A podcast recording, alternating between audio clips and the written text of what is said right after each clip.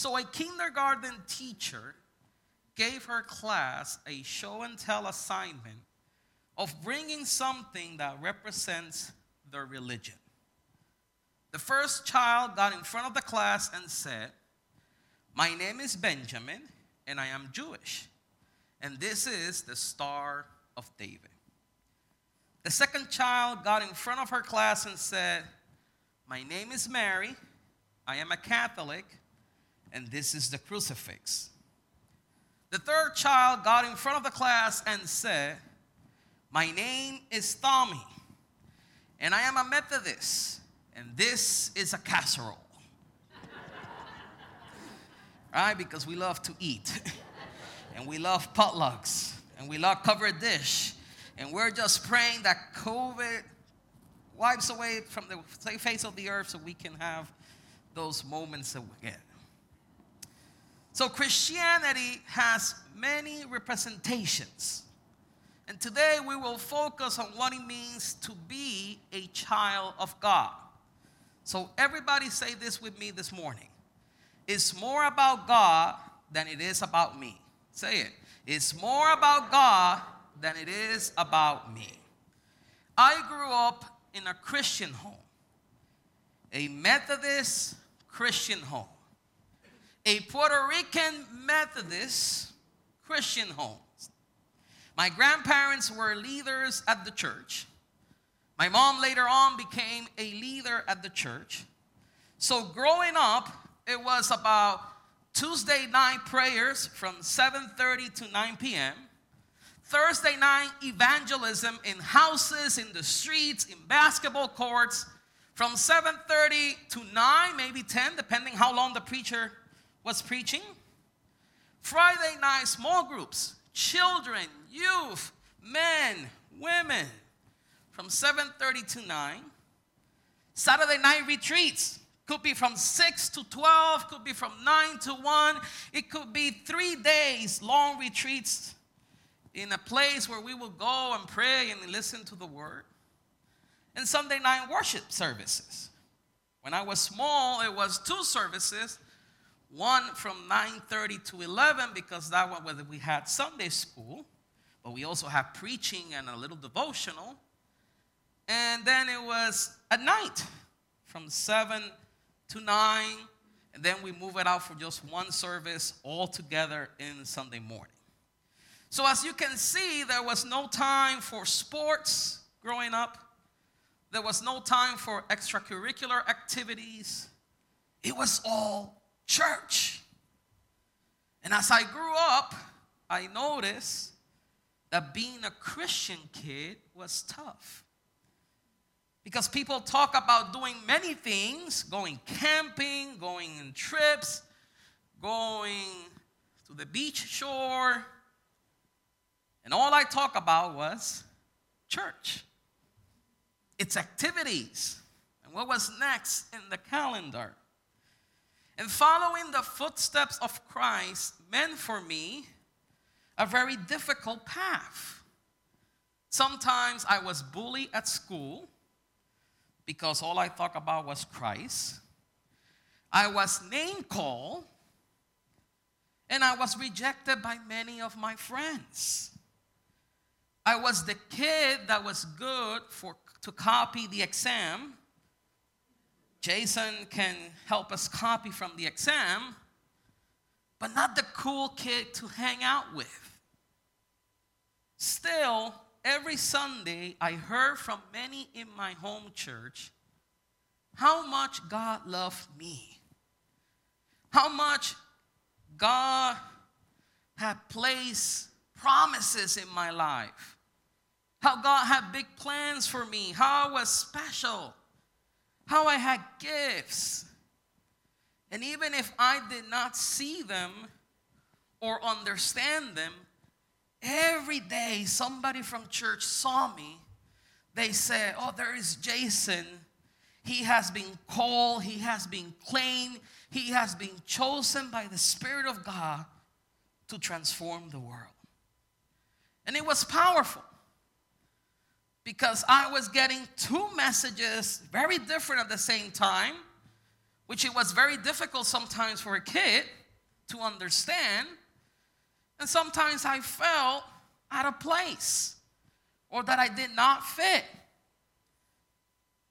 Because while I was in school growing and letting my friends know, you know, there is a better life, better opportunities, they were rejecting me because I was telling them that. And I was growing up with a group of young kids and youth in church, and we were experiencing magnificent things. So sometimes I felt out of place or that I did not fit. And there are times where we can feel like that. Everyone says that you are special, that you have gifts, but still we are searching for a place.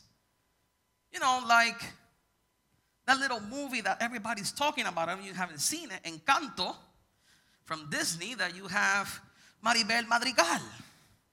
And she's looking to figure out where she fits in the great Madrigal family.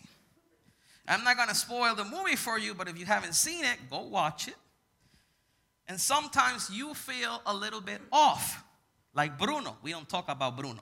You heard the song, right? You haven't, go watch. Go listen to it. We don't talk about Bruno. Search it in Google. It's a hit, especially with kids. Jaden was saying last night, no, no, no, no. No, Bruno.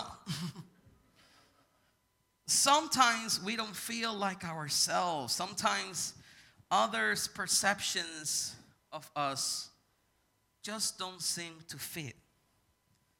And as we reset a new year, as we are overcoming the stress, the busyness, or the loneliness of the holiday season, it is important that we remember that the baptism of our Lord it is something special for us. There is a message that God says about us. And that message is that God sees all of us through the eyes of grace and love. I understood that message that God sees me through the eyes of grace and love. That message was really real for me when I participated in Chrysalis. Chrysalis is the young version, the youth version of the Walk to Emmaus, which is the Methodist version of the Presbyterian pilgrimage. It is a three day spiritual retreat and if you've done this retreat, you know that it's all about grace. And during that retreat, I experienced God's grace like never before. And for the first time, I understood God's grace like never before. I understood that it's all, it's more about God than it is about me. You know, I thought that I let Jesus into my heart when I accepted Christ at 12 years old. It was one of those Sunday night services. It was a jam packed house, more than 300 people praising and crying. And I was 12 years old, and the pastor was preaching. I don't remember anything he preached that night. But I do remember that he said, you know, if you want to open your heart and let Jesus into your heart, step forward. And I remember that I just looked at my grandfather. My grandfather saw me, he just smiled. I just got myself up from the pew. I walked forward with 20, 25 more people that were right there in front of the altar. The pastor just said a small prayer. I raised my hand. I out loud said that Jesus was my Savior. I was just 12, and I thought that when I confessed Jesus as my Savior, that's it. I found Jesus. But what I learned that Jesus is not the one that is lost. What I realized in Chrysalis and as I've learned more about Christ is that the moment I was born, God was coming after me. He was calling me. He was offering me a relationship with Him. And that is a technical term that we Methodists like to call prevenient grace. The words prevenient, preventing, comes from a Latin root word that means to precede. So prevenient or prevenient grace is simply the grace that comes before justifying grace, which means this is the grace that comes before salvation. So even before I said yes to God, and God, has, God had already said yes to me. And before I started looking for God, God has already been looking for me. Because it's more about God than it is about me. Yes, personal faith is crucial. Ephesians chapter 2, verse 8, it says, You are saved by grace through faith. But we don't baptize as a sign of faith. We baptize people as a sign of God's grace. And today we remember the baptism of our Lord. This is the day that churches all around the world celebrate and remember the baptism of Jesus. John the Baptist himself was confused about this. Why would Jesus present himself for baptism? Because baptism is about washing your sins away, but Jesus had no sin. John the Baptist had said, I baptize with water for repentance, but Jesus didn't need to repent. So, why was Jesus baptized? This is an important question because it will help us understand our own baptism, especially if you were baptized as an infant and you have friends telling you that's not baptism. So when Jesus was baptized, two things happened that I believe happen in every baptism. Whether it's an infant brought by his or her parents, or an adult who chooses it, or a teenager who just did it because all the other kids were doing it. In all those baptisms, two things happen.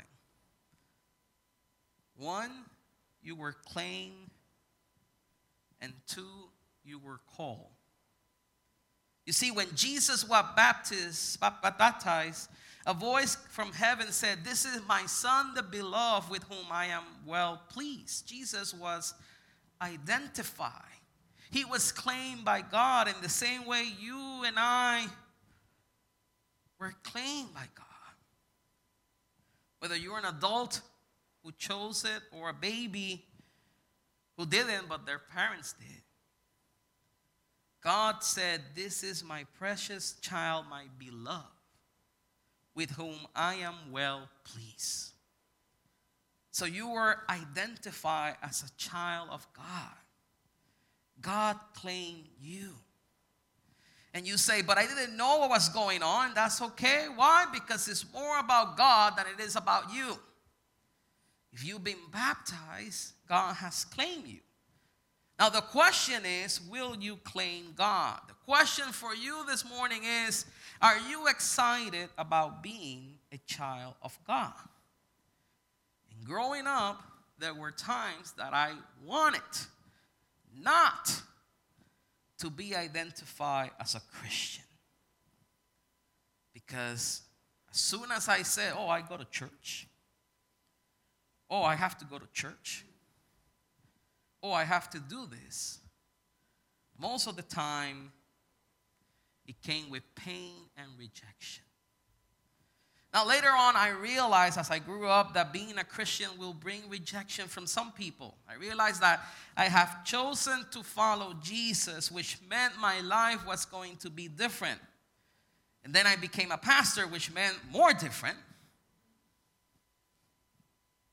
But I realized that some friends and family and people will try to understand why some sadly didn't. Others said, you know, you have taken the good path, go ahead. Others will question me, that is a path that is full of sacrifices. Why would you do that? But there were people on the way that said it's a path that is difficult but will lead to blessings. One of them was my pastor. When I told him, Pastor, God called me to be you. He said, What? Yeah, God called me to be a pastor. He sat down on his chair in the office. He told me, Sit down.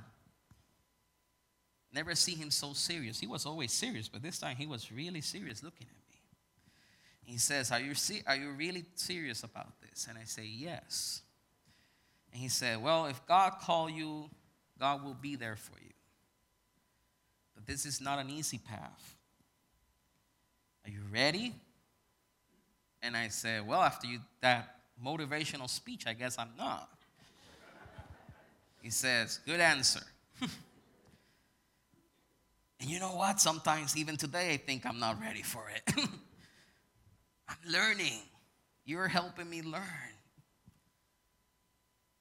But I became excited about being a child of God, about being part of the body of Christ, serving for the transformation of the world, and being part of God's chosen to lead people. That my life, my actions can be a blessing to other people, and if I'm not careful, sometimes it cannot be a blessing. The same way that God said to Jesus, You are my son. You are my chosen one, my beloved one. It's the same way that God reminds us every day you are chosen, you are my people. Verse 23 says it was thought that Jesus was the son of Joseph. So Jesus is God's son, and Jesus is Joseph's son. Jesus is powerful and almighty. He's God. But he is also a carpenter's son. So before Jesus was Joseph's son, Jesus was always God's son. This is true for all of us. We belong to God first before any of our earthly relationships or role. This belonging to God is not possessive. It is an expression of God's freely giving love and grace. Jesus is God's Son, the beloved. Before Jesus has even begun his ministry, God is calling Jesus the beloved. And if you see the New Revised Standard Version, beloved is capitalized like a name or a title. So for us, it's a reminder that God's love does not need to be earned. It is who we are. So Jesus was baptized to identify with us. Jesus was baptized along with others. And by faith, we identify with him. In baptism, we are affirming God's love for us, and our adoption into God's family by grace is proclaimed. So God offers grace regardless of our past, of our sins, of our actions. There can be no doubt, church, that you always belong and are beloved in the family of God. So you need to accept that identity for yourself.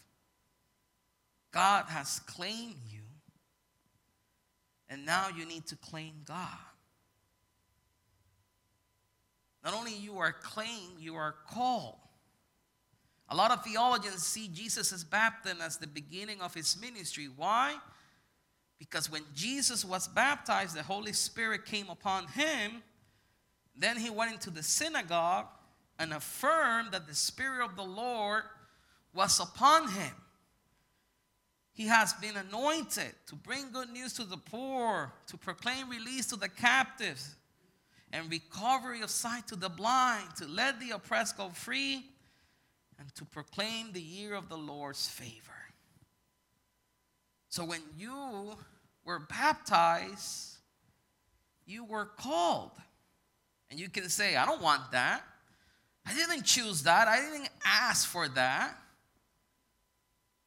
But the call is there whether you answer it or not. Listen, I'm not saying you're called to be a pastor, but you might be called to be a Sunday school teacher or cooking meals for people in need or helping the homeless or volunteering at a school or leading a community group.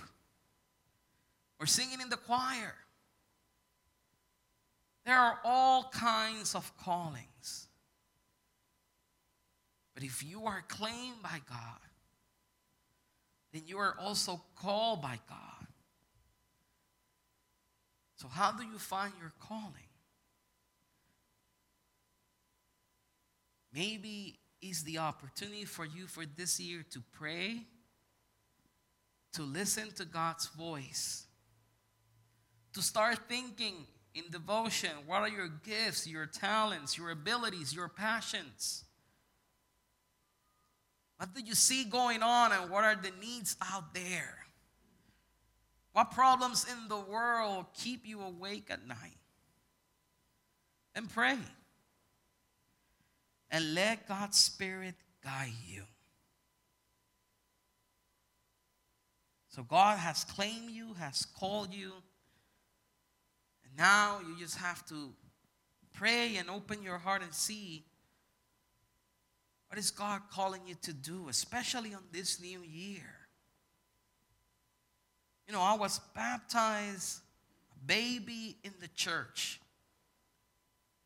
Then, when I was 12, I reaffirmed my baptism. Then, when I was a pastor, we did a trip to Israel and Jerusalem, Jordan, Palestine, and I reaffirmed my baptism in the Jordan River. I was blessed with that opportunity. But every day I am reminded in my life, by things I do or a time of prayer, that it's more about God than it is about me. So, do you see yourself the way God sees you?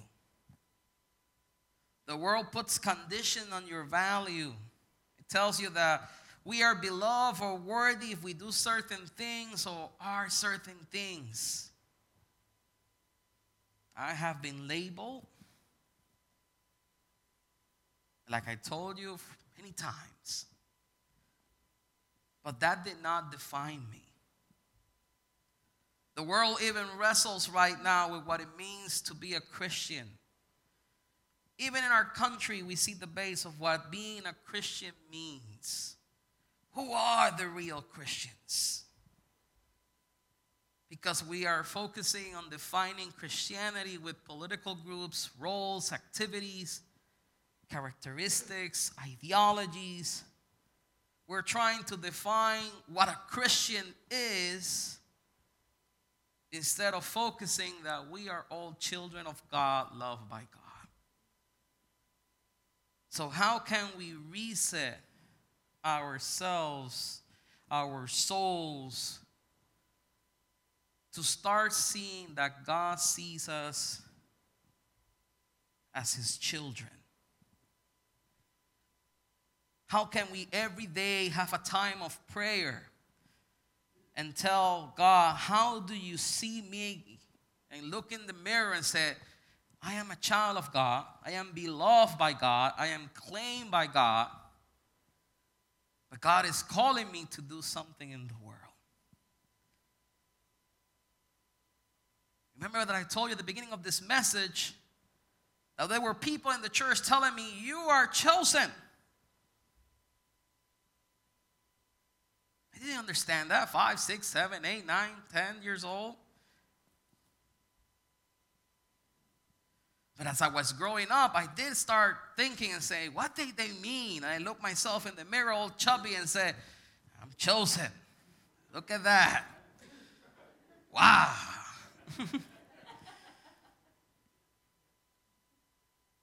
but as I started praying, as I started reading scripture, I realized, hmm, I'm seeing it the wrong way. God is calling me every day with my actions, my words, to transform this world to bless someone, to heal, help heal someone. So maybe this year we need a soul reset. To reset our soul and mindset to remind ourselves we are a children of God, claim and call. We are loved by God. We are God's beloved.